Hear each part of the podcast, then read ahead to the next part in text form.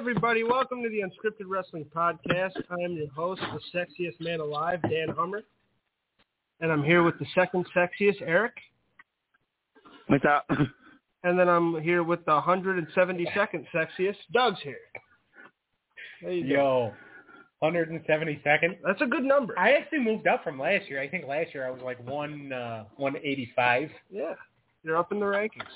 Uh, so we're here to talk about Goldberg's top ten moments and matches. This is a big episode. Well, I think the twelve before me died, so that's why I got moved up. Yeah. That's what happens. uh, but we're here for a big episode. Yeah. Uh, representing the Unscripted Everything Network.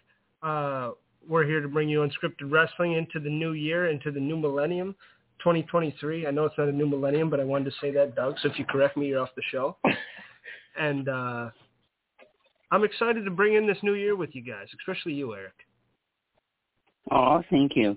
We've had a good year. Tomorrow's the year-end awards for Unscripted Everything, and that's going to be a lot of fun. We've been coming up with the nominations and who's going to get each award, and that's going to be fun. Yeah. And uh, we got a lot of good stuff coming up in the new year that Doug will tell everybody about at the end of the show. But if I can remember. We do thank you for uh, being with us and everybody in the old school group and part of the Unscripted family. We we enjoy having you, and uh, we like talking and having fun and bullshit. So we appreciate you guys for tuning in. Uh, let's. Uh, you want to get into Worker of the Week? Worker in the Week, and plus also we got an R I P. Yeah. Well, we'll do a moment of silence after. Yeah. Hello? Clint is taking... Hey, Clint, how you doing? All right. Hi, Clint. What's going on? So while Clint is here, we're, uh, we're getting right into Worker of the Week. So who was the top guy of the week, Clint? Or girl? Oh, what week? Because I didn't really watch no wrestling this week. Raw was the uh, was a what? The best of Raw. I didn't watch yeah, A E W twenty twenty-two, week. Yeah. Yeah. I didn't watch A E W technically this week. So I, I can't really have one if I didn't really watch nothing this week. I'm waiting for SmackDown.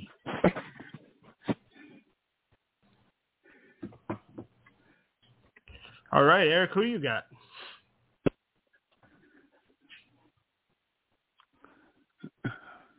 Should I go next? I mean, that's why I passed it to you, yeah. Okay. I'll go uh, Samoa Joe. Samoa Joe did look damn good this week. Yeah. Uh, I don't know how I feel about him cutting Wardlow's hair, but it, it, that was a stupid ponytail. It, it, well, it's a stupid ponytail, but like, I just think these two big beastly bastards don't need that angle. In it. No, they you don't. Know? They don't need a hair thing. They don't. They don't like. No, they I don't. don't. He, he he did right by taking him out at the knees beforehand because that's a heel thing to do. Oh yeah, and I like Joe and Wardlow against each other's opponents yeah. much more than as a team. I, I find them like very intriguing. Like yeah. they could ma- be main eventing shit. Samoa Joe should not be a babyface. No, I like to watch it.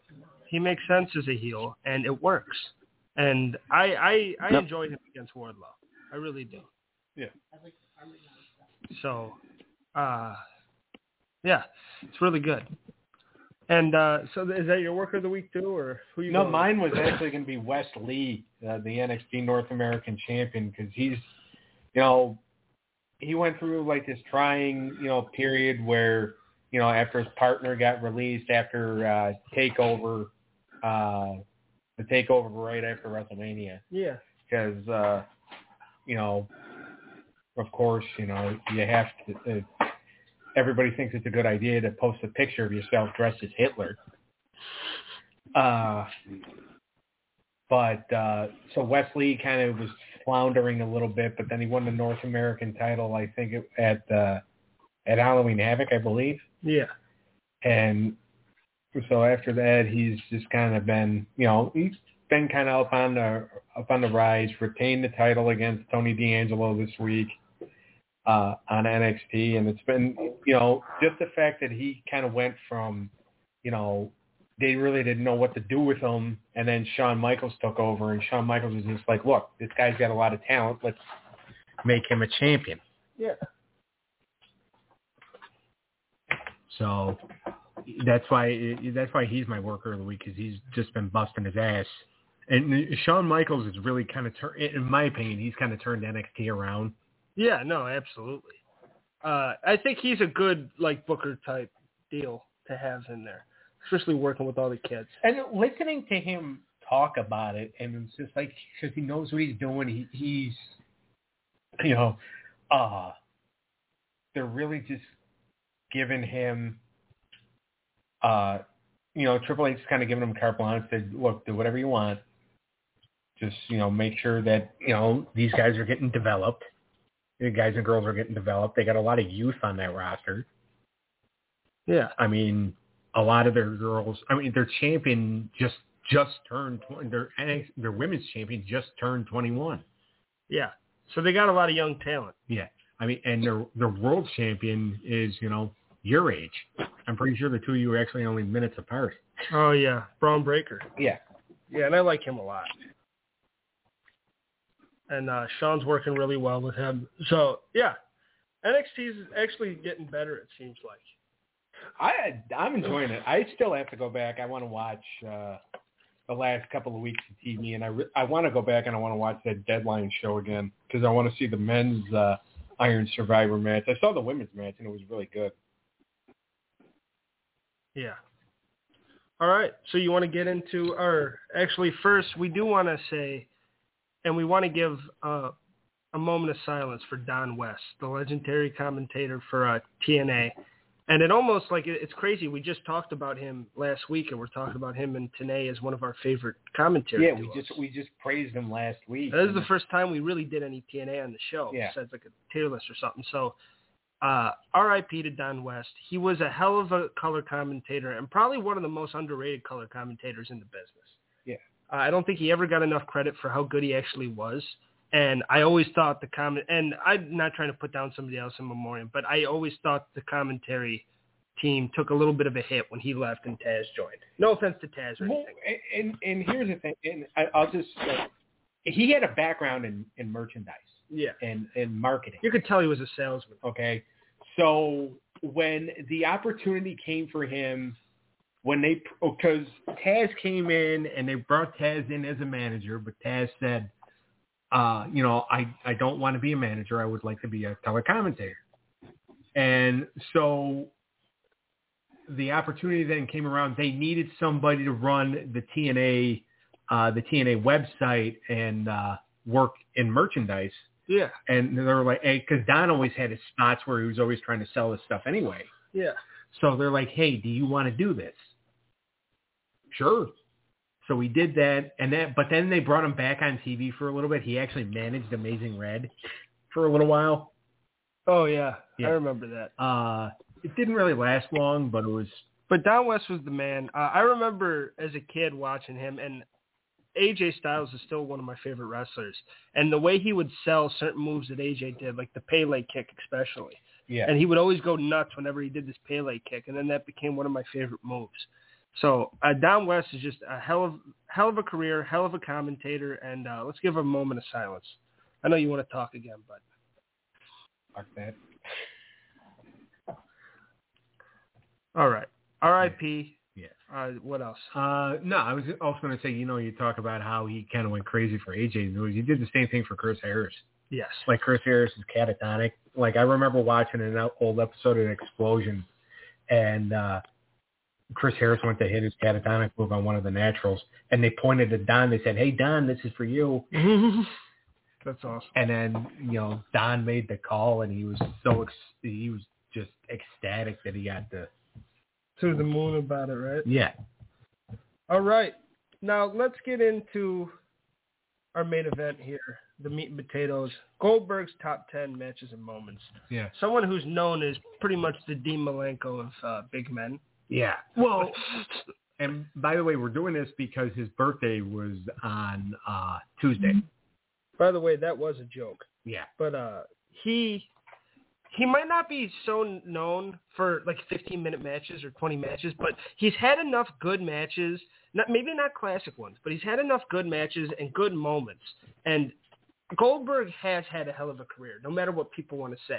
And even, like, his comeback, there was good parts of both comebacks.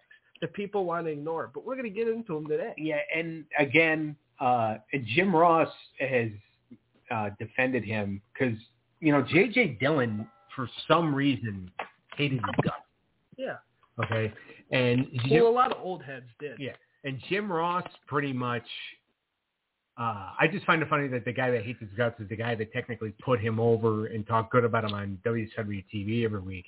That's true. Uh, but and J R, the guy who was technically supposed to bury him on W W F T V when he was in W C W, uh, pretty much said, he goes, yeah, he's a one-hit wonder, one-hit wonder, but guess what, J J? He had a hit. Yeah. So, like, I always, you know, I reference that a lot on this show. Yeah, well, but that's J R's saying, too. Yeah. Uh, he had a hit. Because he did. But even not, like, it's not even just a hit, though. He was over for a good, like, two two years, almost. September twenty-second, nineteen ninety-seven is when he debuted on T V. And I don't think they stopped caring about him until he turned heel yeah. on June eleventh, two thousand. But even, like, I mean, ninety-nine, the kind of, the steam was gone. But just because W C W steam was kind of well, gone? Well, W C W steam was gone. His steam was still kind of there. I mean, well, he left for a few months, but that's because Jean-Claude Van Damme and Turner and Turner Time Warner wanted him for a movie. Yeah. But uh, he's been to W W E a couple times. He still comes back every once in a while. He, I think he still has one match left. Under uh, under contract. Yeah. And uh, so he's done a lot of cool shit. But uh, let's get into some honorable mentions. Uh, the first honorable mention. Oh, but also, let's go to Clint first. Clint, what was your first memories of Goldberg? Well, I'm not going to say because I think my first memory of Goldberg was really wasn't a W C W fan.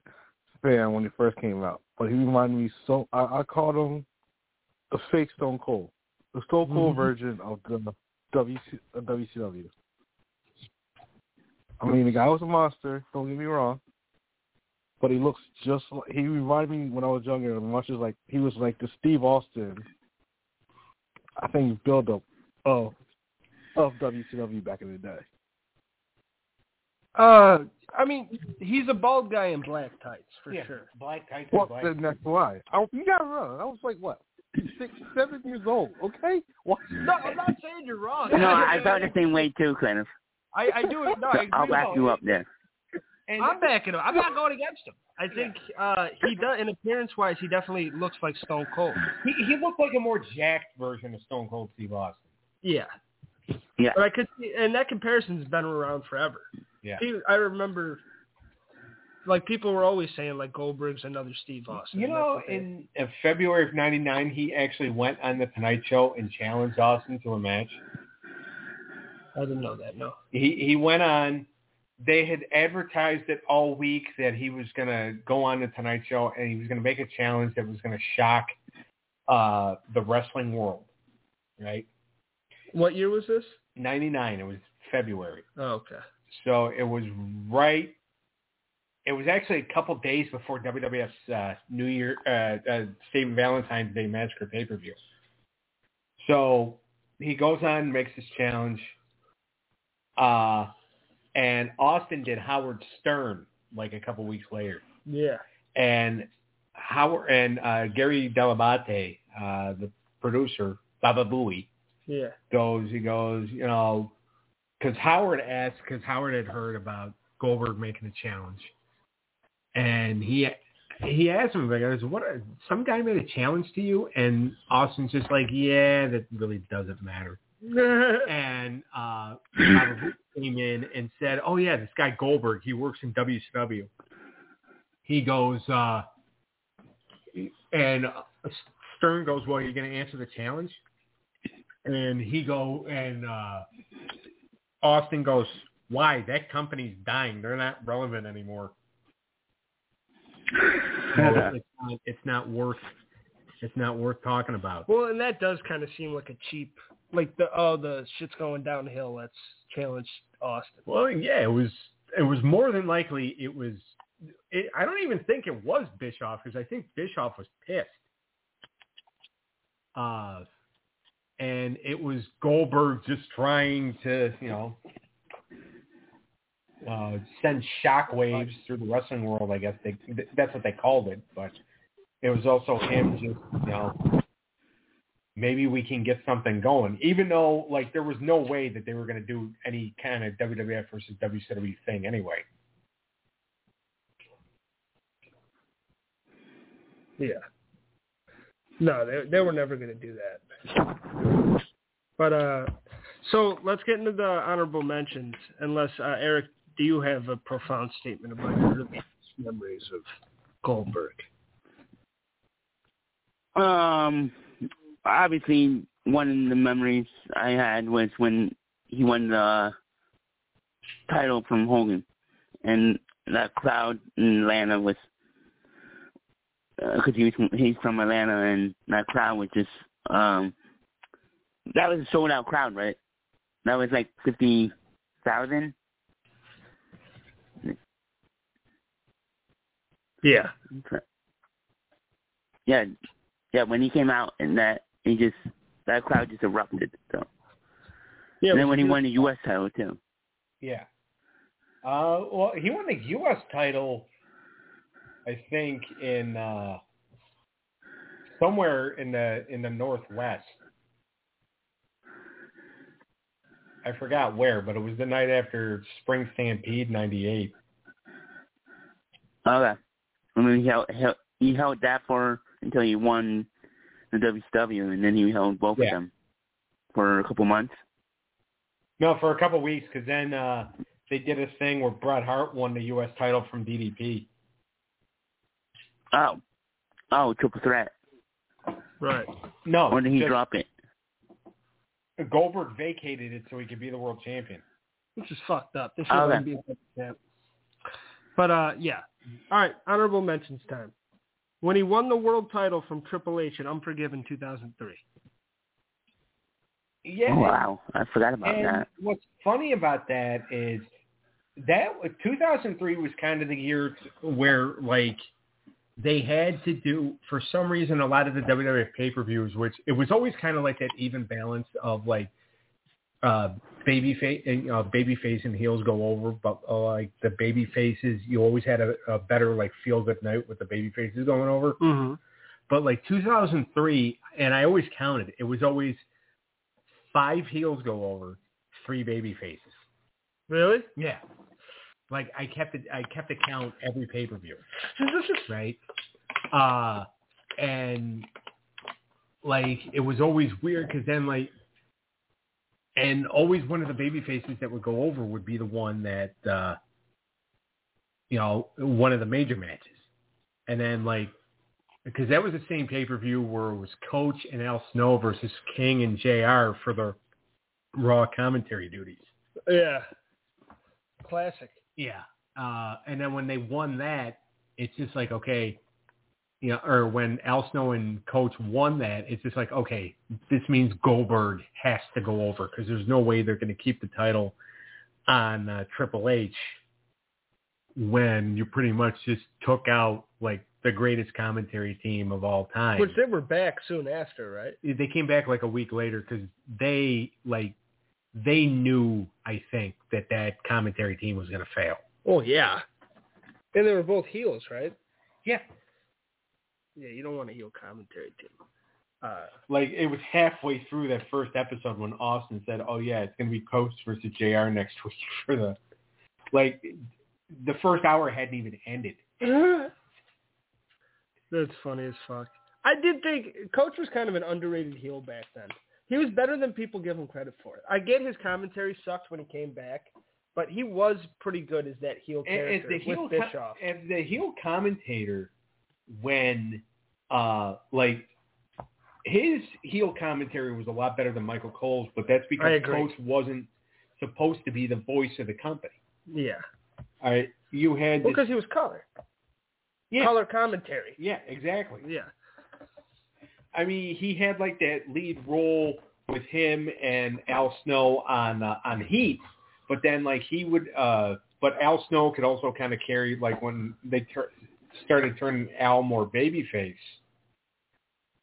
they had uh, they had you know him just kind of lead it, because Al could technically do both the color commentary and the uh, play-by-play. Yeah. And, uh, I mean, you you couldn't replace J R and King, though. No, not at all. But, all right, so, but getting back to Goldberg's world title win, I think a lot of people were surprised that Triple H actually allowed this. Yeah, I mean, but I think this is also known as too too little too late, too. Because a lot of people thought he should have won the belt, like, when he first challenged for it, right? Yeah. Okay, cool. Uh, uh, Clint, do you remember when this happened? Uh, Survivor Series, Survivor Series one? No, Unforgiven. Unforgiven. Or are you talking about Hogan? Or are you talking about Hogan? You guys went back and forth between Hogan and then Survivor Series. But yeah, Survivor Series, I do remember when it happened. It was a good... I, I lo- loved the match. It was actually... I thought we were just doing like the top ten ma- matches, so that was actually number four on my list. Of, of Goldberg and Goldberg top ten matches on my list.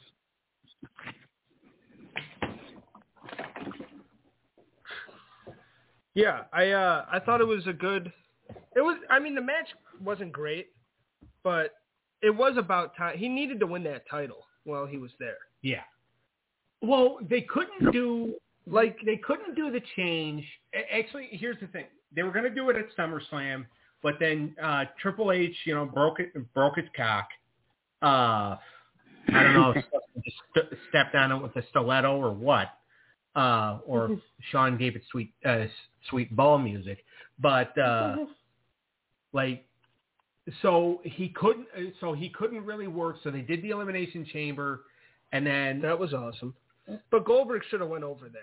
He should have, but Hunter also basically said, if I'm putting him over, I got to be healthy, which makes sense to a point, but it's also just like, you're going to bitch and want the belt back in about three months anyway. So, uh, like it, it was just, it was stupid. I do. Yeah. He should have gone over at SummerSlam, but, uh, also too, you know, don't have such rough sex with Sean and your wife, but uh, and then it won't break. I mean, back. I think you can have any kind of sex with your wife if you want, and if you want to bang your butt, you bang your buddy. This is an all-inclusive podcast. Anybody can fuck whoever they want. Well, yeah, especially if it gets them ahead in their wrestling career. Yes, which is Triple H's whole motto. Yeah. Uh, yeah. I mean, it was a good. It was a good moment for him, and he deserved it. All right, the next honorable mention, we have versus Sid at Mayhem ninety-nine. All right. So they had this feud. Sid was coming out as the Millennium Man, right? And Sid was actually interrupting matches.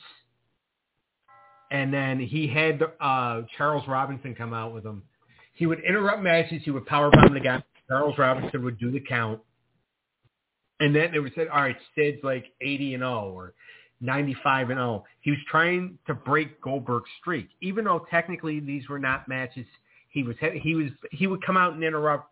Uh, for an example, he would come out and interrupt uh, Johnny Swinger versus Prince Iakea. Okay, you know, main event anywhere, uh, you know, anywhere uh, W C W Pro was airing, but uh, like so. He would come out and do that, and then, you know, him and Goldberg, they had this match at Halloween Havoc. Uh, Goldberg wins via referee stoppage, so they decided to do an I Quit match, and then Gold they beat the shit out of each other in that match, and Gold and Sid pretty much passed out again. But what was funny to me is the next night on Nitro, they teamed up against the Outsiders because Goldberg comes out. No, not for the tag titles. So Goldberg comes out, and uh, nobody knew who he was going to team with. He said he had a partner. He gets, uh, as he's coming out from the backstage area, he goes, come on, killer, let's go. He comes out, and then Sid's walking behind him, and everybody thinks that Sid's gonna, you know, you know, hit him from behind. Yeah. And they do the double fist pound, and Shivani and Heenan. That was the last time Shivani and Heenan actually got excited about something. That is cool, though. Yeah, like they beat the shit out of each other at Mayhem, and then the next night they're teaming. Sid was always one of those guys that. Justifiably, he was pretty awful in some spots. Yeah. But that also makes me like him a little bit. Like, we talk about how underrated Luger was a lot. Yeah. And I would not put Sid in the same boat whatsoever because wrestling ability-wise, he, he always kind of sucked, to yeah. be honest with you. Well, and that's the thing, but he had a good look. He had a good look, and his promos were so fucking nuts. And so Ultimate Warrior-ish to where you didn't know what the fuck he was saying. Him, Ultimate Warrior, and Scott Steiner in a promo battle would be fucking amazing. Yeah. Because it's just fucking jumbled shit that you don't know what the fuck he's saying. It's funny the couple times that people got him to say stupid shit on accident, like when Kevin Nash got him to say that he's half the man that he is. Yeah. And uh, he's just, he's a he's kind of an idiot, but he's funny. And I, I like Sid. There's just something about Sid that I enjoy. And I do what, like watching him wrestle. And him and Goldberg is a good mash of animals. Yeah, exactly. And it, Sid had no problem taking bumps. Uh, and, you know, Goldberg was one of the, like, few guys that could actually throw Sid around. And I remember they actually did a uh, they did a segment where actually Goldberg steamrolled Sid's car. And Sid was actually leaving the building because, like, he he was happy. You know, he powerbombed Goldberg and all that. Yeah. And uh, he was so happy, but then he came out and he found his car just, like, completely flatlined. Yeah, and he was flipping out. I remember yeah. that. All right. Last, uh, last honorable mention before we get into the actual list. Uh, his match with Brock Lesnar at WrestleMania thirty-three. Because I think that that is underrated on how good that actually was. I don't think anyone expected that to be as good as it was. The WrestleMania twenty match was so bad, and then they came back and they did the shit again, and it was second, and Goldberg kept having his number, kept having his number.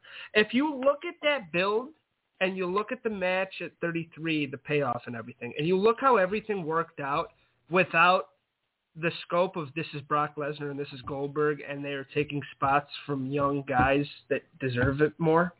Right. If you look at it like that and not as like, oh, these are two old guys hogging the spotlight, and just look at it as a story and a build-up and a match, that story was told very fucking good. With Goldberg having his number at the Rumble and having it at Survivor Series. And right. Like, he had his number, and then they got out. They both did, like, a greatest hits of their finishing moves. Fucking speared him through the guardrail. Fucking speared him through everything. And fucking Brock kept Suplex City and the F. Like, that match was as good as it needed to be. And I thought it really worked. Did it, did it need the title, though? Maybe not needed the title, but I think...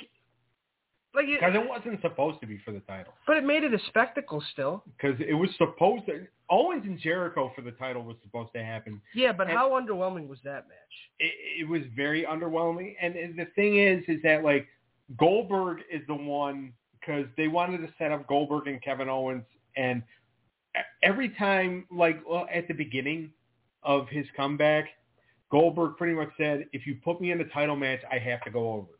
Yeah. Like. It doesn't make sense for me not to go over. I'm Goldberg, for Christ's sake. Yeah. And then they did the twenty-second match where he beat Kevin Owens. Yeah. And then, like, they do this match with Brian. But then, like, seeing that twenty-second match, it's just like, oh, my God, they're going to do this fucking bullshit. They didn't, though. No, and that's the thing. Is the match turned out to be very well, or to be really well, because Brock Lesnar actually gave it an effort. He really did.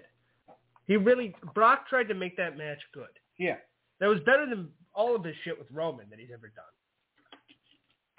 Yeah, and that's yeah. the thing is that, and a lot of people I think might, you know, because I've heard people do the comparison of like Roman and, and Goldberg. Yeah. But the thing is, is that with Roman. Roman's a lot better than Goldberg. Roman could work, Roman can work, and he's gotten a lot better in his work. And he's got, he's a lot better talker. And yeah. He's gotten a lot better at that too. The only thing I don't like about that motherfucker is shut up when you're in the ring. I don't like people talking while they're wrestling. It bothers the shit out of me. Yeah. And it, he does it so fucking much. He's gotten a little better with it, but especially at the beginning of that title run, it's like, shut the fuck up and wrestle. Like, I don't care. I know you're the tribal chief. I know you're the man. They need to fucking bow down, and you're the king. But, like, sh- shut the fuck – save it for the promo. You don't need to talk in the fucking ring. I hate that. I own, That's almost as much as a pet peeve as talking to the camera during your theme music when you know nobody can fucking hear you. Unless you're, unless you're Mongo. Yeah, because you're so loud. Like, Cena's little salute, that works. But, like, fucking, the whole W C W roster was stupid as fuck. I, and that's the thing, and that, like, I'll never get, first of all, like, and the network dubbing has made it worse. Yes. Because Public Enemy's theme song is dubbed. Yes. All right. So, so when you Hogan's. had, when you had Johnny Grunge talking to the camera during the entrance, they had to block out the, they have to, like, the entrance music blocks out him talking, so you can't hear him. Yeah, they do the same thing to Hogan. Yeah, because they can't play Jimmy. Right. So it's just like, oh my god. Yeah, but I mean, that's just a little aside. But I thought this match was a lot better than uh, people gave it credit for. What do you think, Clint? Uh, I didn't. The WrestleMania. I you know what? I liked it better. But I think it had more meaning because I had to be in makeup from the letdown for WrestleMania twenty. And the reason I say that is because WrestleMania twenty was supposed to be the biggest thing out there. Raw, SmackDown, Big Star, Goldberg, the next big thing, Brock Lesnar. These two hated each other. But the fact knowing, I guess knowing that they was out the door once the match was it, made the match less luster once the news broke out that they was leaving right after the match was over, which is why they got booed out of the building. You know we're talking about the one from thirty-three, right? Huh? You know we're talking about the match from thirty-three, right? Not the not the one yes, from twenty. I was trying. I'm getting to that point. I'm getting to that point. I'm getting to that point. I know that. We're, I think we're gonna have to I get an octagon for Clint and Doug. Me and Eric got to. I'm getting to the point. I know that. I think this had to be a makeup. It was a makeup. The thirty, thirty-three was a makeup from WrestleMania twenty. It had to be a makeup. He did say that. And, yeah, he did say that. Yeah. Someone got wax in between their ears, cleaning. Actually, I do. Uh, you do have bad earwax. Yeah. Uh, oh, God. We got to get you one of those candles that we were talking about. I was just going to say, like, we keep talking about it, but we're just getting lazy. Uh, yeah, it did wonders on me. But, uh, yeah, I think I agree, I totally agree with you, though, Glennis. Uh, this was the perfect makeup, and they did make up because that WrestleMania twenty match was so so bad, and people – and it's not even like it was bad because of the guys. It's like the fans fucking hated them because – that was around well, the internet. They, started, they knew they were leaving. Yeah, because the internet was a thing by then, and they read all the leaks, and they and they knew that both guys were leaving, and they're like, "Fuck you guys," and that was one of my favorite WrestleManias. Yeah, but that match, and I was so in, that match was one of the most anticipated. You ones. know, that was the first WrestleMania to go five hours. That went five hours. Yeah, twenty. Yeah, yeah. Because it was a special. Was not five hours. WrestleMania twenty was, was not four. five hours. No, it was between it was between four and a half and five. Really? Yes. They had some quick matches on there too, though. Wow.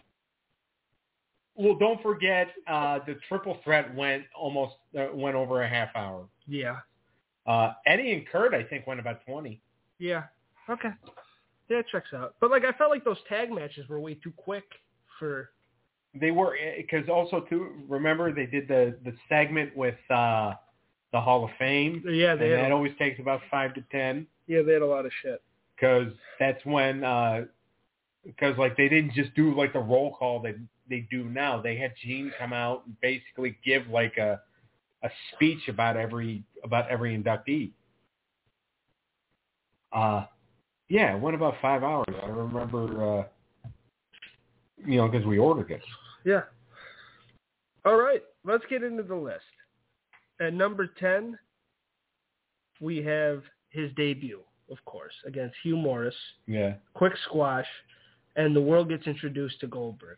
Yeah, which, by the way, that episode of Nitro was like an, a, a night of upsets anyway. Really? And then, like, Yeah, because it, you know, Disco Inferno won the T V title that night. Oh yeah, uh, that is an upset. And so they do this match, and Hugh Morris really wasn't getting pushed anyway, but they had him come out. And then my favorite part of the match is at the end when Goldberg is trying, when Gene is trying to interview Goldberg, and Goldberg just blows past him. Yeah, and it's and Gene's just like, well, you know, Gene got pissed, and it's like, who the fuck wants to talk to you now anyway? Yeah, uh, but it was actually like you could tell that he was green. But you could tell that they really wanted, that they really were going to do something with him. Because, like, if he was just going to be, like, another one of those run-of-the-mill guys, his, like, debut opponent would have been somebody like Dave Taylor or Mike Enos or somebody like that, or Jerry Flynn. Yeah. But this is Hugh Morris, who had been working pay-per-views. Yeah. He had some matches. Yeah. He had some matches under his belt. He had been, work, like I said, been working pay-per-views. And he was a big man, so just seeing this guy come in, beat him up real quick, and then lift him up for the jackhammer, it was yeah. kind of awe-inspiring. Yeah, it was. It was fun to watch. And Goldberg is one of those. Goldberg was one of those guys. By the way, his original name was going to be Bill Gold. Bill Gold? Yeah. I'm glad they didn't do that. Yeah. And Conrad asked the Bishop about that, and Uh, he's like, were you really going to go with Bill Gold? He goes, I'm sure somebody thought of the idea, but luckily I found out about it before. No, that wouldn't have worked. No. Uh, Not at all. What What do you think of his debut, Eric? I don't. I thought it was pretty good because he, he went over, obviously, because he went. I thought he um, looked like a um, monster.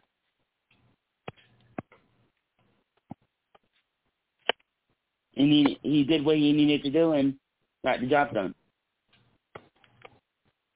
Right, and that's the thing, too, is that, like, he, exactly, he did what he needed to do. It didn't have to be flashy. It just had to t- tell the appropriate story, which was, okay, we got this new guy, and he's going over somebody that, you know, is upper mid-card. Yeah. I mean, and at the time, it's not like it meant much, right? I mean, not that it didn't mean much. It's his debut, so it's a big deal, but it's like the fans don't know what he's going to be yet. Yeah. No one understands yet. But so obviously he becomes the fucking man eventually, you know, with time. Exactly. Like he, they did build him up good, up until um, he won the world title. That build from when he debuted to, and then they slowly built him to uh, win the world title. Yeah, and also too, and a lot of people don't realize this, and I only realized this the other day because the math kind of checks out. But from like right before Halloween Havoc, ninety-seven up until until like right before Starcade, he was hurt. Yeah, like he actually had an injury to where like his matches, uh, like a lot of his matches were, if he was scheduled, they were only about a minute to two minutes long, which ended up being the gimmick for him anyway. Well, yeah, but honestly, no. And yes, he was hurt, and that that is true. I mean, it was just a minor injury, like it was. But he also he, could work he couldn't work though. Yeah, he wasn't good. Well, I, I'm just saying is that like because I noticed it because there was a match he did with Wrath on a Nitro that was like ten seconds. Yeah, it was a spear and a jackhammer, and that was it. And Wrath was technically still getting pushed. It was with Mortis at the time. Then the next week he does a no contest with uh, with Disco Inferno. Uh, How? Well, Alex Wright jumped him before the match. Oh, okay. And then, so the match didn't even start, but he was still able to spear and jackhammer Disco. But then Mongo came out and it ended in a big brawl. And Halloween Havoc, he was supposed to work Ming. But they canceled the match and they put Jericho and Ghetto on instead. Yeah. But this was a legitimate star that they had built up. Yeah. And uh, he, like, he does, he... I feel like people give Goldberg a bad rap. And, like, even when I just said he's... We just talked about J J Dillon doing it. Yeah, and even, like, when I just said he's not good, that's not necessarily true. No, he's not Dean Malenko. But everybody's kind of has their place, and he did captivate the audience. He was very entertaining, and he had this electricity about him that could not be matched. So Bill Goldberg was good in, in areas like that. Is he a technician? No, but he never needed to be. Whenever, the only time that anyone ever really saw through Bill is when you tried to get him to do the long matches, because that wasn't his thing. Right. And he he has exactly. had a couple good ones, a, which we will get to on this list. A long match against a, a wrestler that yeah. was trying to wrestle him. Yeah. Which, by the way, like that whole thing. Are you talking about Will? Yeah. Yeah, William Regal. Yeah, yeah. But that's not on the list. Well, it's not on the list, but the match was supposed to be him and Eddie Guerrero. But that was also like, I love William Regal a lot, and I don't want to like be the one to say this, but he did kind of go into business stuff. Yeah. Like, like he just kind of like, you didn't like. I know they told you to put on a technical match with the guy. Well, they, what, they told his his deal was his side of the story is they told me six minutes, and even though he was he was done after three, if you tell me six minutes, we're going six minutes. Well, yeah, but you could also have him punch you in the face for six minutes. Yeah. And have him throw you into shit and fucking, like, you don't have to do knee bars and fucking, like, yeah. toe holds and shit like that. Well, and also, too, like I just said, Eddie Guerrero was supposed to be the opponent that night. But Eddie Guerrero pretty much went to Bischoff and said, I live in El Paso. My family lives here. I'm not doing a three-minute job for this guy. Fuck that. There you go, Eddie. Uh, well, you but can't yeah. blame him. No, you can't.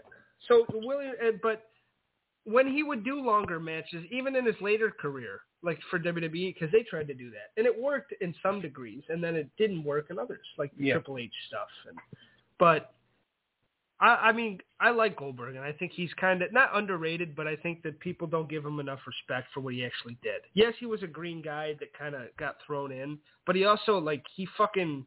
He made a lot of money for a company in that yeah. year. Like ninety-eight, they made, what, forty-five million dollars or something like that? It, around there, yeah. That's a pretty good profit. So, you know, Goldberg's the fucking, he's the man more than people think. But since we started with his debut, we might as well go right to his, go ahead, Eric. No, I was going to say, I like Goldberg, too. I was just shitting on him the last couple of years because he was not, because he was, um, He was, he was taking in and, time away from Dang O'Brien, yeah. and you wanted more Dang O'Brien in your life. Well, and no, sorry. that's not. We know. We all know it's not true, Eric. We know he's a schmuck. Everybody gets it. Yeah. Uh, but I was just shitting on his last couple years that he, he uh, recently, recent, which is fair. Years. And he did take a lot of uh, uh, time from. Big guys. Like, they could have been pushing Finn Balor in those years and other stuff and other people. But you also got to think, and I think it was J B L that said this, even though it's fucked up to quote him, but he's right. The other guys aren't drawing. Yeah. Numbers do spike when Goldberg shows up. Okay. Numbers so- spike when Brock shows up.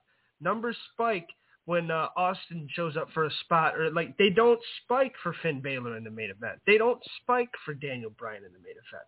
I'm sorry. I love him, too. And I agree. And besides the fan base, yeah. that's fine. And the fan base loves it, and they want the, the young guys to be utilized. But when the older stars show up, if Undertaker will show up and do a little memorial thing or a tribute in the main event of Raw, you're going to get a rating spike that you're not going to get with the young guys.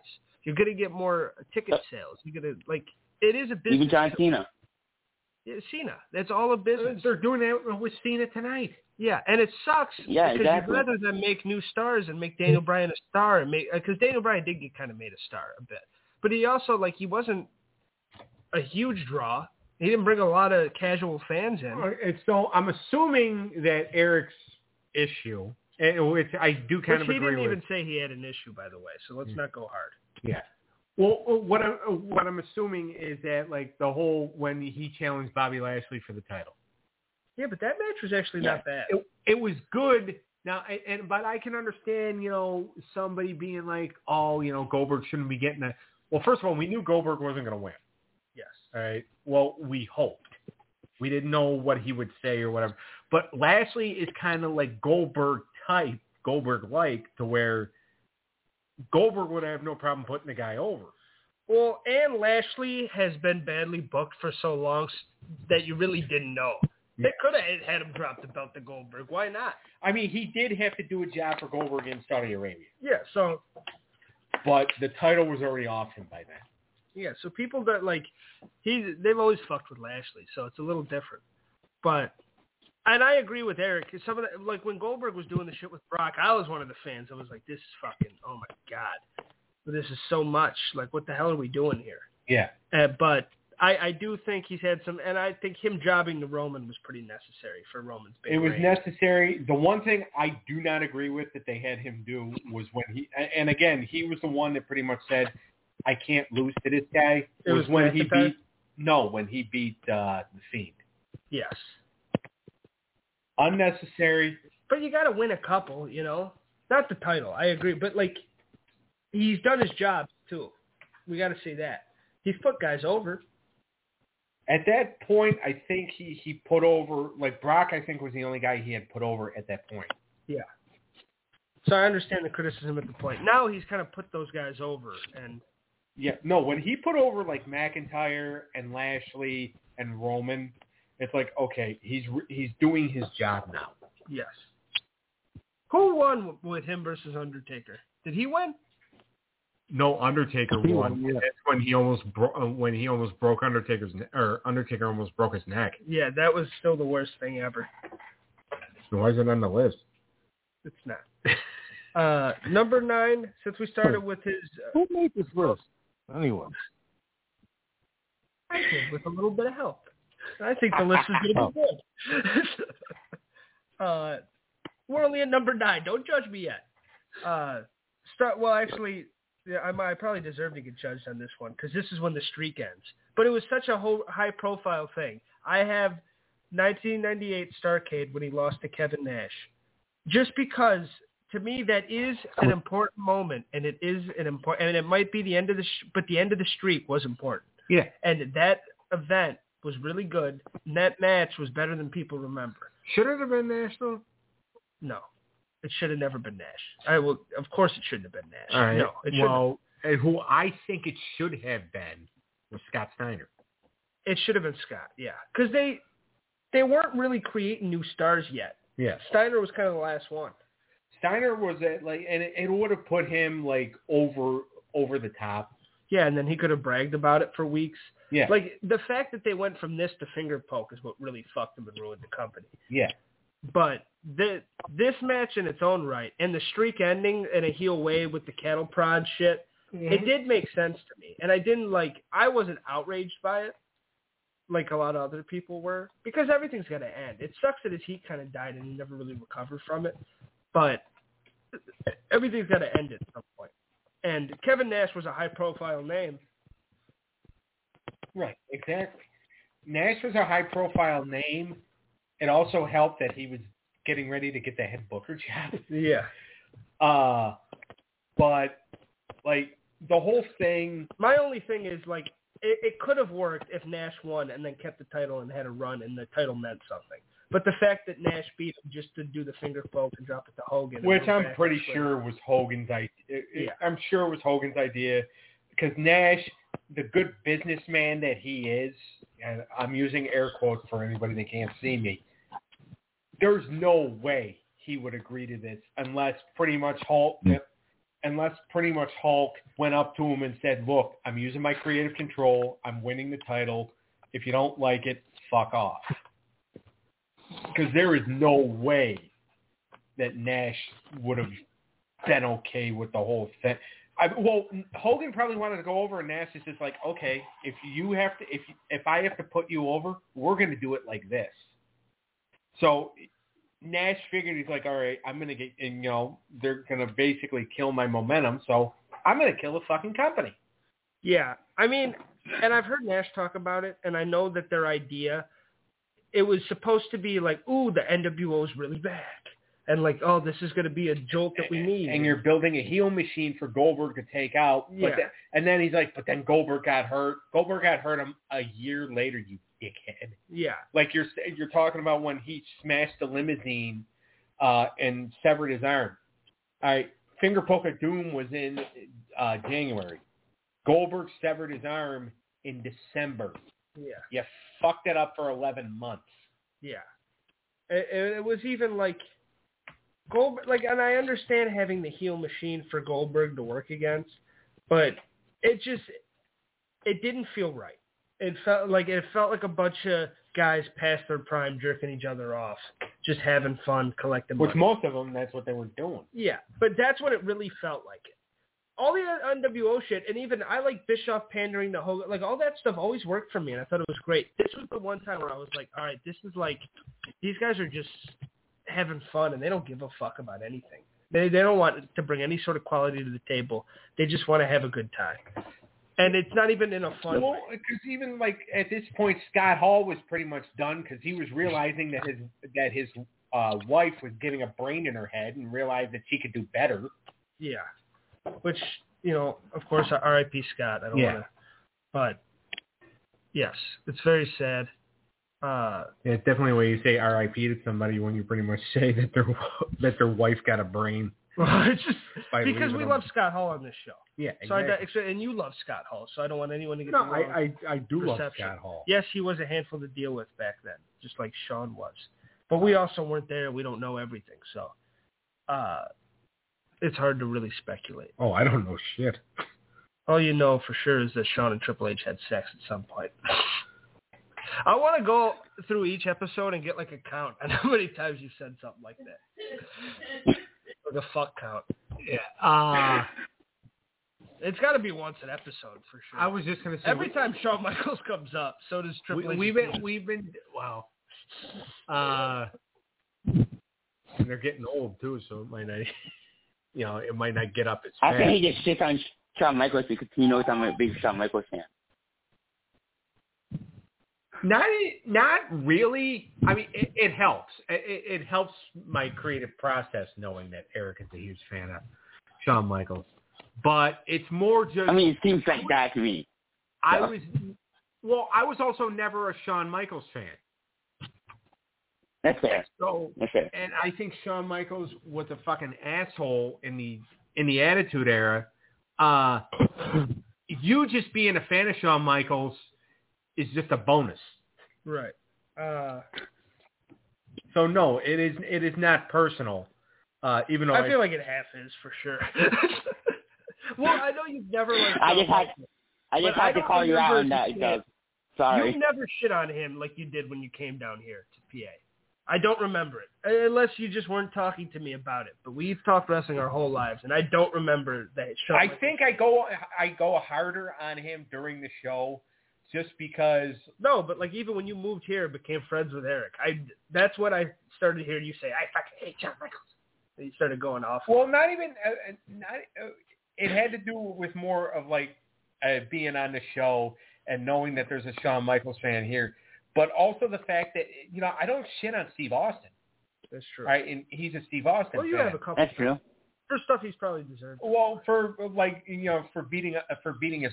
Well, beating his ex-wife and all that. I, I've shit on him. Yes. Uh, Which is fair. And that's right for the show. You, you know, I, I, I, I shit on Shawn Michaels for doing something that we don't actually know that he does. It's just, it's been a running joke between Jim Cornette and anybody that actually still talks to Cornette for the last twenty-five years.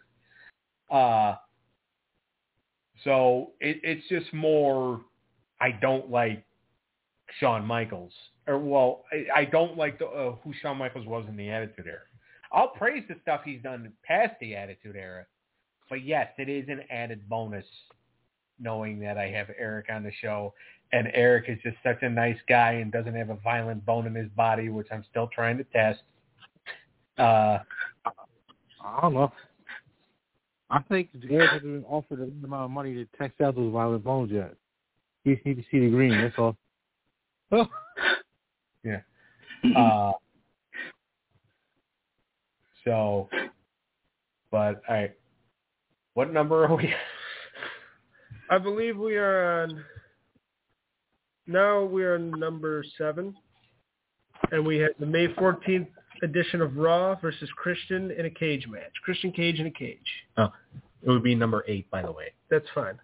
Talk about the match. All right. So the whole thing was Christian was kind of Rock's protege. And uh, Goldberg beats Rock at Backlash. Christian wrestles him the next night on Raw, or is supposed to wrestle him. Uh, it ends up being a non-match. And then uh, the next week, Austin comes out and says, okay, Christian, you're going to wrestle Goldberg in a cage.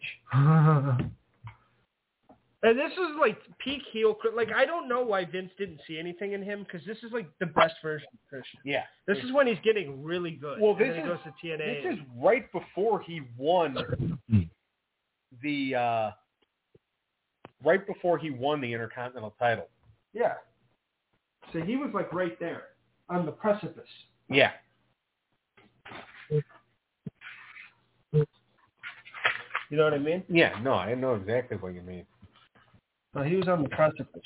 And uh, I thought this match was a good monster heel or monster babyface versus fucking chicken shit heel. Yeah. And exactly. I, I thought it really worked in that regard, to be honest with you. Yeah. So, do you guys got anything on that, or we'll move on? Oh, uh, still, uh, no. I, I just tried to finish that now, and I enjoyed it. I think it was one of those, I, it's nothing like I watched Christian beat up in a steel cage. I think that was when he was like full on anti-heel, didn't want to face Goldberg. So what's a better way to do it? Lock him into a cage, and that really put the meaning of what a steel cage can do, prevent people from running away from you. Yep, exactly. Absolutely. Uh, all right.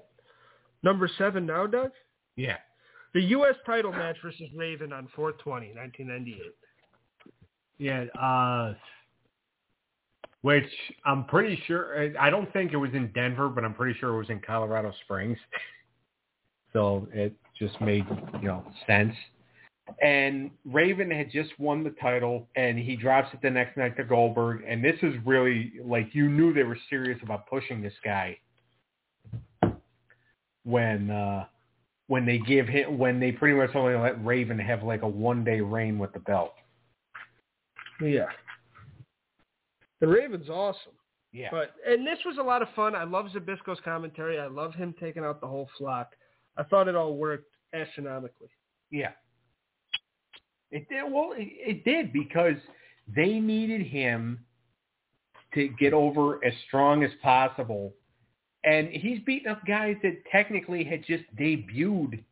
Like Horace Hogan debuted the night before, and then the night after, he's getting his ass kicked by Goldberg. Yes. So I, it was just, it was a lot of fun, him fucking throwing people in and out of the ring. It was one of the best Goldberg moments for me. Yeah. So that's why I, I, I love that this is on the list.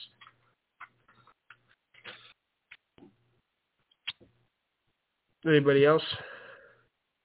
Uh, I didn't see this match. No. So I don't remember much of it. Okay. All right. Well, let's. I, um, I know you know this, so we'll, we'll throw it to you first. For number six, his W W E Raw debut for the first time when he came out and squashed the Rock's music thing, right? Uh, the Rock celebration or whatever. Yeah, the Rock celebration. The night yeah, after Rock concert. Yeah. Rock, yeah. The night after WrestleMania. How how hot was this, Clintus? Or, how, oh, it was going hot. Cause nobody, because yeah. tell you the truth, nobody really thought saw it coming. I didn't think Goldberg was going to show up. I think after the whole inv- invasion, the, the W C W was like, I I I'll never think I'll saw Goldberg into a W W E ring. And not only did he show up, but then he's going to start his first match against one of the top guys that is in the Rock itself. Yep. Austin just retired, so I don't get my dream match with Austin and Goldberg, but I do get to see Austin Goldberg Rock, which was beautiful. How he just snatched him back and told him that he was next, and jackhammered him, speared him right there. I have a question for you guys. Okay. Do you think Goldberg should have been part of the invasion? If they could have got him, yeah. You, you think it would have been would have uh, made the storyline better or the um, outcome? Because I thought I actually thought it was, a lot of I actually guys, liked it, but a lot of those guys. That I know a lot of people. Go ahead, Eric. No, I was gonna say I know a lot of people um, shit on it, but I actually like the storyline and stuff. So, and a lot of the guys that you know were part of the uh, that weren't part of the invasion, like if they would have been part of it, then yeah, it would have been so much better. But unfortunately, a lot of them took the buyout. Well, yeah, and that's the thing, because they blame the invade. It's not really Vince's fault because he had to strike right away while it was still a little hot, even though it really even wasn't anymore. So I would have waited for everybody. But still, uh, they, they felt like they had to do something. It was time for an invasion-type uh, angle. And they also felt like it was time yeah. to, like, branch it out. Like, they wanted W C W to be its own show and shit. Well, so yeah, they, were, they wanted that to be like a SmackDown. Yeah, they were going to have it be its own show, but the problem is they needed to keep everything on, uh, you know, on T N T and T B S. But you, they also, like, W W E tried, it felt like, especially in, like, the documentaries and stuff, to be like, well, these guys wouldn't come. Listen, if I have a contract that says you are going to pay me this amount of money that's going to support my family, and I get to sit at home, that's what I'm fucking doing. Yeah. Like, it's like they, they got these contracts. They took the buyouts. Uh, they didn't take the buyouts. The money, uh, like, they couldn't wrestle. They would lose the money. Yeah. Booker did it. D D P did it. Good for you guys. Very commendable. Great guys. And it still seems to work out. They both seem to be doing well financially. So that's awesome. But I don't blame Luger, Goldberg, Steiner. I don't blame any of those fucking guys for saying, no, I'm going to sit at home and collect this money that I'm just getting just to do it, and I'm going to spend some time with my family. I don't blame anyone for that. Right, and that's pretty much because Flair, none of them. I don't blame them. Yeah. I mean, it's pretty much because they had to, because uh, it was either, okay, take this money that would, because Turner guaranteed these guys a lot of money. Yes, he did. And if they would have come in, and I'm sure Vince would have paid them whatever. Yeah. But also, too, they needed that uh, the, the Turner T V time slots, but uh, Jamie Kellner, who was an executive for Turner at the time, pretty much said, he's like, no, wrestling is done on Turner. We're done with you fucking people. And it's just like, well, no, we, we need this for X. Keep us on until we can find somewhere else. No, you're done. We're not going to let you find anywhere else. I don't want you fucking people here. He's actually the one credited for killing W C W. Like, if they would have just had, like, a few extra weeks of T V, they would have found something. But he was one of those, it's like one of those people that, uh, you know, that gets tired of having the relatives over. Is like, get the fuck out of my house. Oh, we have nowhere else to go. I don't care. Get out of my house before I pull out my gun and just shoot you fucking people. Yeah.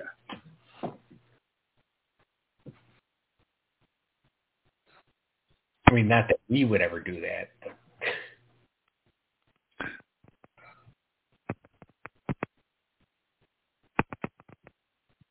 Yeah. Yeah. No, I agree. Yeah. Uh, you ready for the next one on the list? Yeah. Uh, versus Sting, September fourteenth, nineteen ninety-eight, an episode of Nitro. Okay. So this one was this one was funny because this was the same episode of Nitro where Flair returned. Uh, oh. And then they do this main event. It's like the first uh, first time ever, which was weird that they did this because Sting participated in the War Games match the night before to get the shot at Goldberg at uh, at Halloween Havoc, and they advertised this over the weekend, like the weekend before, and they advertised it at Fall Brawl saying, "Well, Sting gets the title shot tomorrow night anyway." Yeah. I mean. So we never got it. Uh, we had it. Yes. Obviously, this shouldn't have happened on the Nitro. Yeah. This is probably the biggest thing you could ever build to. Like, this could have been a Starcade. Oh, they already did it at a house show. Yeah. They did it at a house show in June. Ridiculous. But it's ridiculous because, like, W and Nitro was so hot and the ratings were so good, but they could have made so much fucking money if they wouldn't have burned through all their matches on Nitro. Yeah. If they could have just built and built and built, and then you do Star Starcade and you do Sting and Goldberg. How huge is that? It, it should have been saved for like a Starcade, or, well, Bischoff would have saved it for a Halloween Havoc because he felt like Halloween Havoc was their biggest pay-per-view. Yeah, which is stupid, but good for him. Uh, yeah.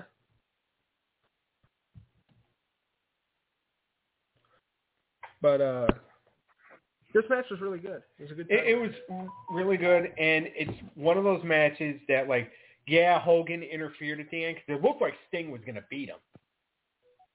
Uh, but, uh, like, you know, Sting wasn't the guy to beat him. No. Because a lot of people think, and Jim Ross was one of them, that Sting had kind of cooled off by then. But no, I thought it was a, uh, I thought it was a really good match. I don't remember the match, but it's one of the matches I'll go back and watch.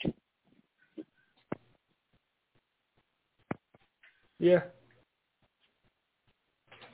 I I thought it it was one of Goldberg's best for sure. Yeah, definitely. All right. Now let's do the last thing from his W W E run.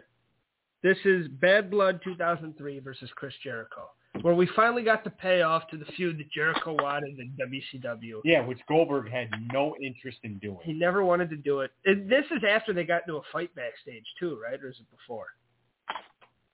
They got into a fight backstage in W W E? Yeah. I and, think and Jericho was... fucked him up. You remember? You don't remember that? He's known for getting the better of Goldberg backstage. During his yeah, I think this was after that, because they had the issue, and then Vince was like, all right, we'll put it on pay-per-view. Okay. But it, it worked, and this was fun. It was a good chicken shit heel. I liked all the stuff. I like the, Jer- the stuff leading up to it was fucking gold. Oh, yeah, the highlight reel when he brought Rock on and asked him if the spear hurt and stuff like that. Like, the build-up was amazing. I like his chicken shit stuff with Christian, and he was a perfect heel to go. To get an actual match out of Goldberg, he's the guy. Yeah. He's one of the guys that you go to if you really want to get a wrestling match out of Bill Goldberg. So, it worked. Yeah, definitely.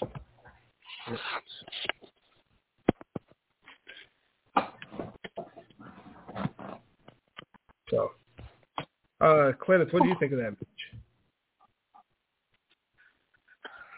I, I liked it. That was uh, if I would give it a rating, I would give it like a six out of ten. Yeah, but that was good. And again, I wasn't a big fan of the whole Jericho Goldberg thing on W C W anyway. To really understand what, what was the big point or the payoff of it going into W W E. So yeah, that's where I stand on it. Okay. All right. Now number three. We're going to go to Fall Brawl two thousand and his match against Scott Steiner. Probably one of the better things to come out of two thousand three. Or two thousand? Yes, two thousand. All right. It is probably the best thing to come out of the year two thousand. Oh, yeah, W C W-wise, yeah. Probably. Or not even probably. It's like, duh. So what was your thoughts about it? So I personally... Uh, By the way, the Fall Brawl pay-per-view that year was in Buffalo. But one of the more uh, one of the more memorable things about that pay-per-view was Gary Coleman coming out with with Mike Awesome. But like this match here, because this was the moment Scott Steiner should have gotten to end the undefeated streak. Goldberg put Steiner over. Yeah. And he so Steiner end. ended the streak. And this is around... No, he didn't, he didn't end the streak. Oh, okay.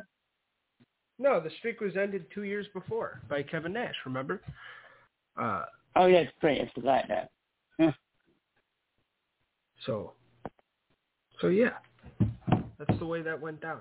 But this was this worked, and I like the black face mask uh, that uh, Steiner wore. Well, because I think he was actually protecting a broken or- orbital bone. Yeah, and it just worked. He, he was a perfect heel. Uh, or was he the baby in this? No, he was definitely the heel. He was that out of control, I'm going to fucking kill you, yeah. like uh, like crazy, like serial killer type. Steiner? Yeah. Yeah. And not, I, not he would have the... Like um, crazy, crazy serial killer, but like... He wasn't the big bad booty daddy as, as he was. He was a little bit because he had Medeja with him. Yeah. Uh, and one of the things that was fucked up that actually led to this whole thing was Goldberg actually jack jackhammered Medeja through a table. That's crazy. Now, they didn't show it on T V because they weren't allowed to, but... But he did. Yeah. All right. Yeah, I thought the match was good. Yeah. All right. Number number two. The Halloween Havoc nineteen ninety-eight against D D P.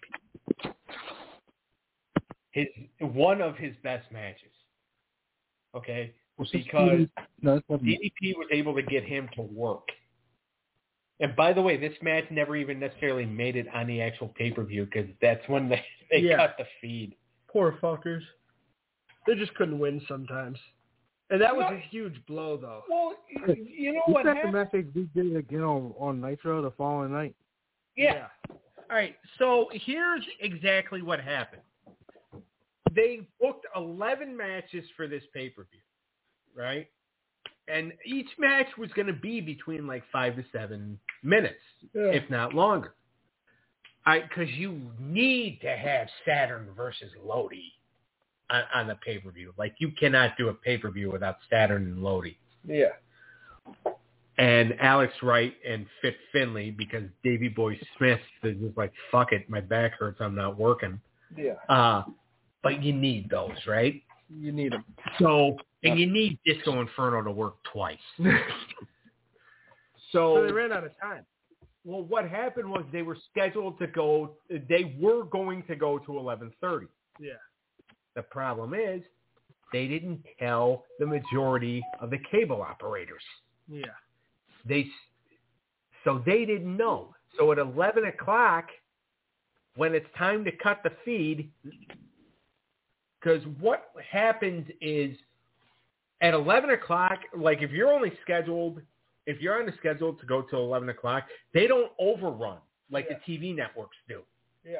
They fucking blow the transformer and you're done. Yeah. So that's what they did.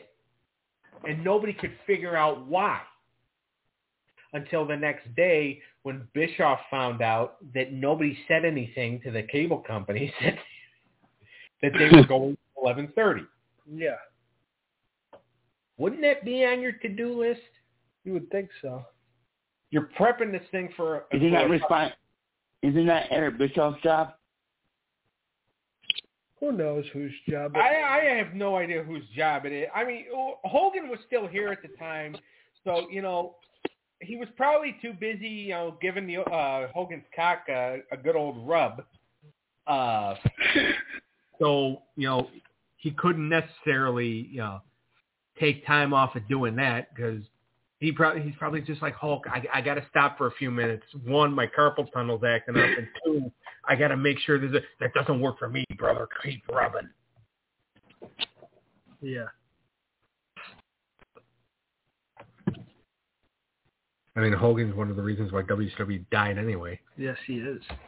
But he's also another one of the reasons it thrived. You think so?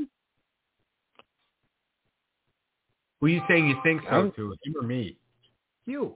Oh, me? Oh, yeah, no, I definitely think Hogan is.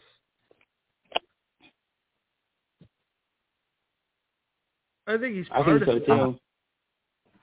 But he's also, he's also the reason they did so good during that hot period. So you can't really... His unwillingness yeah, uh, in, in certain areas, and the, it's not me, bro, it's not... It doesn't work for me. Doesn't work for me, brother. I, I, you can't put the whole thing on Hogan. No, you can't. I agree with you. You can't put the whole thing on Hogan. It was so many other people and so many cooks in the kitchen and an idea that was kind of fading away with the N W O. Yeah. Well, it faded away when you had fifty people join the fucking thing. Yeah. So it just, there was a lot of factors besides Hogan. Oh, but I, I do agree. He probably played a little part in it. Yeah. But no, the match with D D P, like if you actually got to watch the match, the match was really fucking good. Amazing. Yeah. yeah. Can you imagine sitting down now for a main event of like a U F C fight or a W W E pay-per-view and it fucking cuts out? Dana White would have the would have the cable company or E S the people at E S P N Plus killed. Yeah, uh, but this match, the match itself was done really well. Yeah.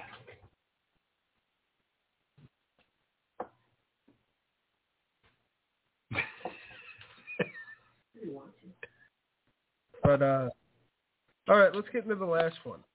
Versus Hollywood Hogan, July sixth, nineteen ninety-eight. Let's finish up here. We don't want to bore my mother too much. Yeah. Uh, uh, but uh, Hollywood Hogan, this was probably the biggest moment in Goldberg's career, and it, it really meant a lot for him. Three uh, on three days' notice, they put forty thousand people in that dome. Yeah, that's fucking crazy. And, like, they've had so many pay-per-views. They've had Starcade. And Tony Schiavone's like, this was our WrestleMania. Yeah. And he's right. Like, it was so, there were so many fucking people. It was so loud. He had such a roar. Like Eric said earlier, the roar when he came out on the stage, it was just fucking amazing. And it was so, it was so fun. You still get goosebumps. I get goosebumps just watching that. Uh, well, you got to remember, too, he lived in Atlanta. He used to play for the Falcons. So, and he lived there. Yeah. He grew up there, therefore this was a big moment for him. Exactly.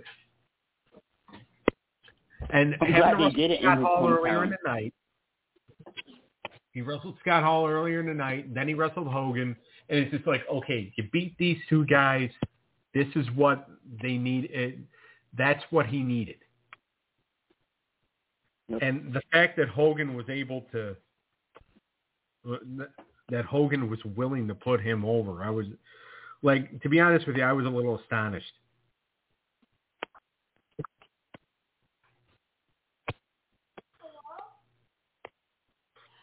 Hollywood Hogan uh, put him over, and he actually made somebody look good for once. And he did the job. He he made Goldberg look good. And the roar when he finally hit that spear and hit that jackhammer. Yeah. And he made something happen. And go, uh, and Bobby Heenan was just like, thank you, thank you, thank yeah. you. And it was so nice to see the belt on somebody else but Hogan. Yeah. And the run after was cool for how long that lasted. How much was the title reign? How long? Uh, five months. So there you go. And it just, it was electric. It was explosive. And three days. They announced that match on Thunder. He didn't even know about it. He saw it on T V like everyone else. Oh, yeah, because he didn't have to. All right, so for anybody that doesn't know, uh, Thunder, like, starting in, like, uh, like eight, or like uh, June, July, whatever it was, not a lot of the big stars. Everybody had to be at Nitro because Nitro was the big show. They started uh, doing it to where if you did not want to work Thunder, you did not have to. Because Thunder was only two hours. You only needed like eight matches. So a lot of, like, Hogan didn't work Thunder that week. Sting didn't work it. Lu- no, Luger worked it. Uh, Luger worked the Giants that night. Uh, Nash didn't work it. Uh, Goldberg, obviously, he didn't have to work it. Yeah. Uh, Page wasn't there. So a lot of those guys didn't have to be there. So they're just sitting there watching. And when J J Dillon makes the announcement, it's going to be Hogan versus Goldberg. It's like, eh? Like, and Goldberg was doing the same thing. He's just like, Hogan and I are going at it at the Georgia Dome. And then they called him and said, oh, yeah, by the way, you're going to be our champion. Yeah. What? Like, you sure? And they were they were sure. It paid off for a little, at least for... a little while. Yeah. Uh, but, and that's a funny thing, and getting back to when Nash beat him, you had to beat him eventually. He wasn't going to be champion for like six, seven years.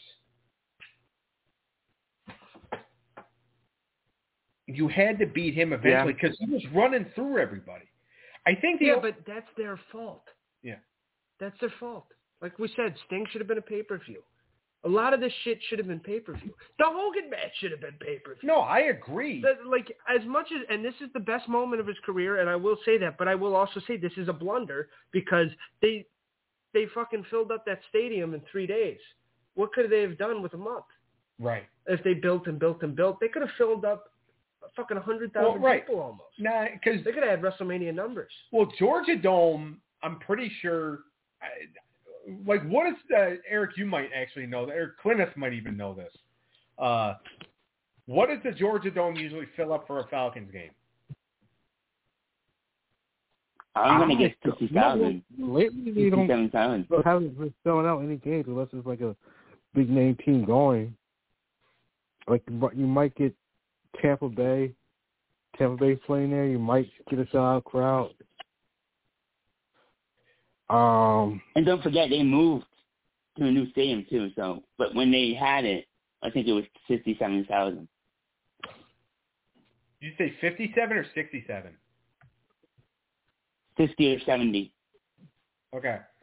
So, it, it, like you just said, if they would have given it a month and would have done it on pay-per-view, yeah, imagine what they would have done. You know, the business they would have... they would have gotten there.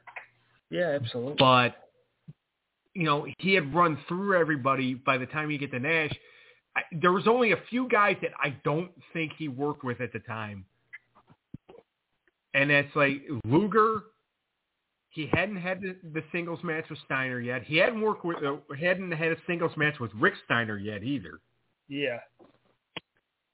Uh, and then you had your smaller guys. Like, he never worked with Benoit or Malenko. Everybody else he had already beat. I'll give you the number right now. It's seventy-one thousand. seventy-one thousand? Yeah, when they when they had the Georgia Dome. Okay. That's that's crazy. Yeah. Uh, but let's give our final thoughts on Goldberg. Okay. Because this match was awesome, but it also, it, it kind of spelled out what made Goldberg the perfect uh, face for W C W at the time. Was short and sweet, go in there, beat some ass, spear, jackhammer, get out, and get a huge pop. And I think he's one of the unsung heroes of W C W for how much he actually did provide for that company, especially with all the bad advice he was getting and all the fucking old heads that were trying to kind of fuck him over and, and give and... you know, steer him the wrong way. And he was still like, he was still electric and he was the top guy there. And it might have pissed some people off, but he was. He was the top babyface. So uh, Bill Goldberg, I think, should go down as one of the best, uh, you know, power type yeah. wrestlers. Not he, big men, but you know what I mean. He was one of the crowning jewels for W C W in, in that, that Monday Night War era. Yeah, he was. He was one of the last big stars. Yeah. One of the last big homegrowns. Yes. So, what are your final thoughts? His first first um, half of his career I loved. And then for the last three, four years, did not love so much as I said earlier. But it's not all his fault either. He, he just wants to come back. And he wanted to wrestle in front of his kid, too. He wanted to do that. And he was doing it, and he wanted money. So I can't blame him for that. But all in all, he, I think sometimes he gets too much shit. And I'm guilty of that too. But all in all, all, in all he is. Um, he he was a uh, he did W C W good in ninety-eight, ninety, ninety-seven, ninety-eight. So, and then when he came to W W E, until he got until that Goldberg, until that Brock Lesnar match.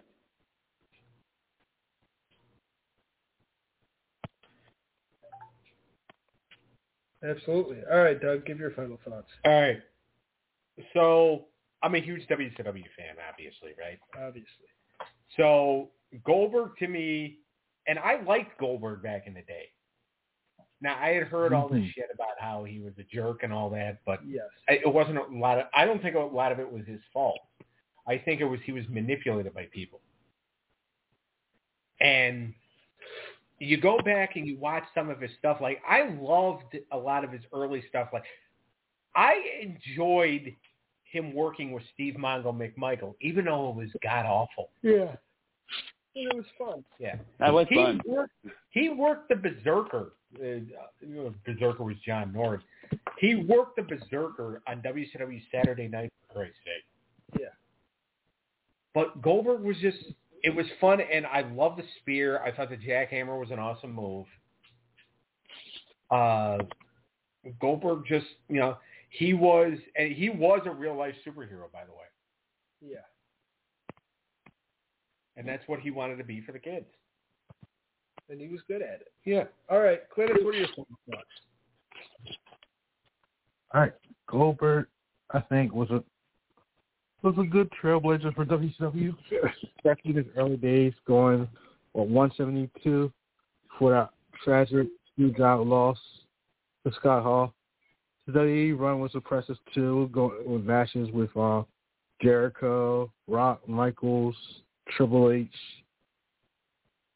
I say, but one one match you one match you did let me about when I talked to was the one he had at Crown Jewel, his last match, and the falls count anywhere. I think one with Lashley, my, one right? Of, huh? The one with Lashley, right? Yeah, falls count anywhere. That was that a was good my, match. Huh? That was a good match. I agree. That was a it was one of his class. I don't think one of the best classes he put on since his return coming back to the ring. You gotta give him in for only coming back and just doing two moves. He put he put made that match was like a star, like. Old, old Goldberg right there. I enjoyed it. Goldberg's a great man. Wrestler. Can't say else bad.